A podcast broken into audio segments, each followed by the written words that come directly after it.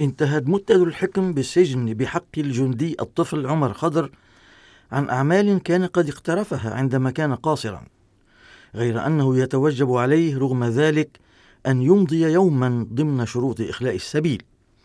يشار إلى أن القاضية ماري مورو وهي رئيسة ما يعرف بمحكمة مقعد الملكة في ألبرتا قد قررت اليوم في أعقاب شهر من المرافعات.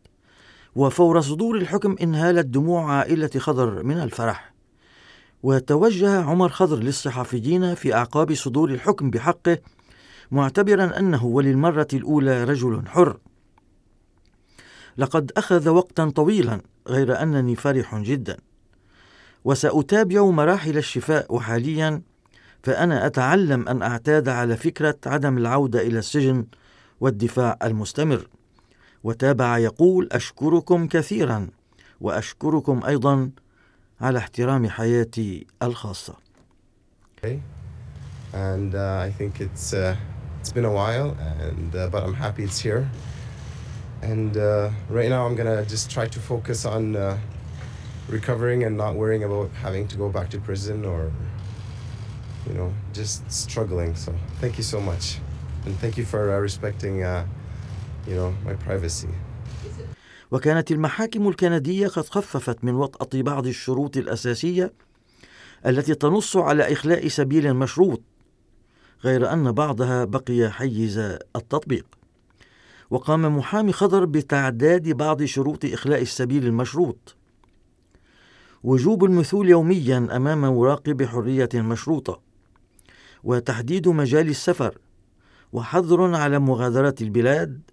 وحظر مكالمة أخته باستثناء بعض الظروف مع احتفاظه بشعار الحكم ظاهرا على رأسه وخلال جلسة المحاكمة أي محكمة الأحداث منذ نحو من شهر أكد الادعاء العام بأن المحكمة لا تملك الكفاءة التي تخولها خفض الحكم الصادر عن محكمة أجنبية.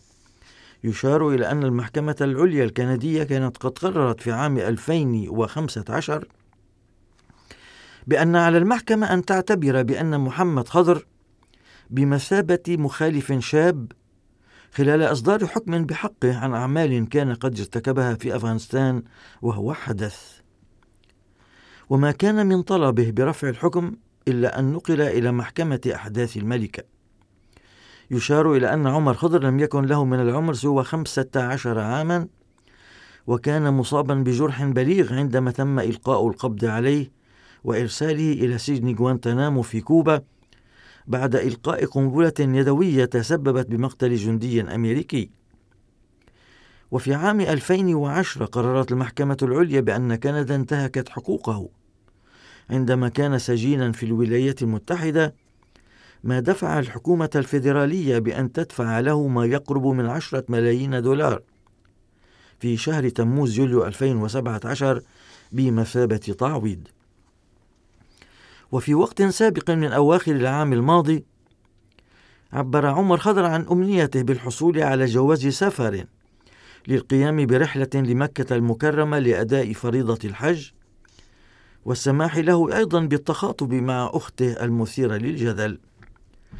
وفي تصريح تحت القسم قدمه للمحكمة أكد عمر خضر بأن شروط الحصول على حرية بكفالة تتسبب بالنسبة له بمفاعيل نفسية وهي تذكره يوميا بما حصل له منذ صغر سنه. ويشعر عمر خضر بأنه ما يزال يعيش فترة سجنه في غوانتنامو بكل ما في الكلمة من معنى. وأعرب عمر خضر عن أمنيته بأن يحج إلى مكة المكرمة ومكالمة أخته سواء شخصيا أو بالهاتف مع الإشارة إلى أن أخته زينب خضر كانت قد أعربت في تلك الفترة عن تأييدها للقاعدة. يشار إلى أن عمر خضر بحاجة لموافقة للسفر خارج ألبرتا مع الإشارة إلى أنه قام بعدة رحلات إلى تورونتو.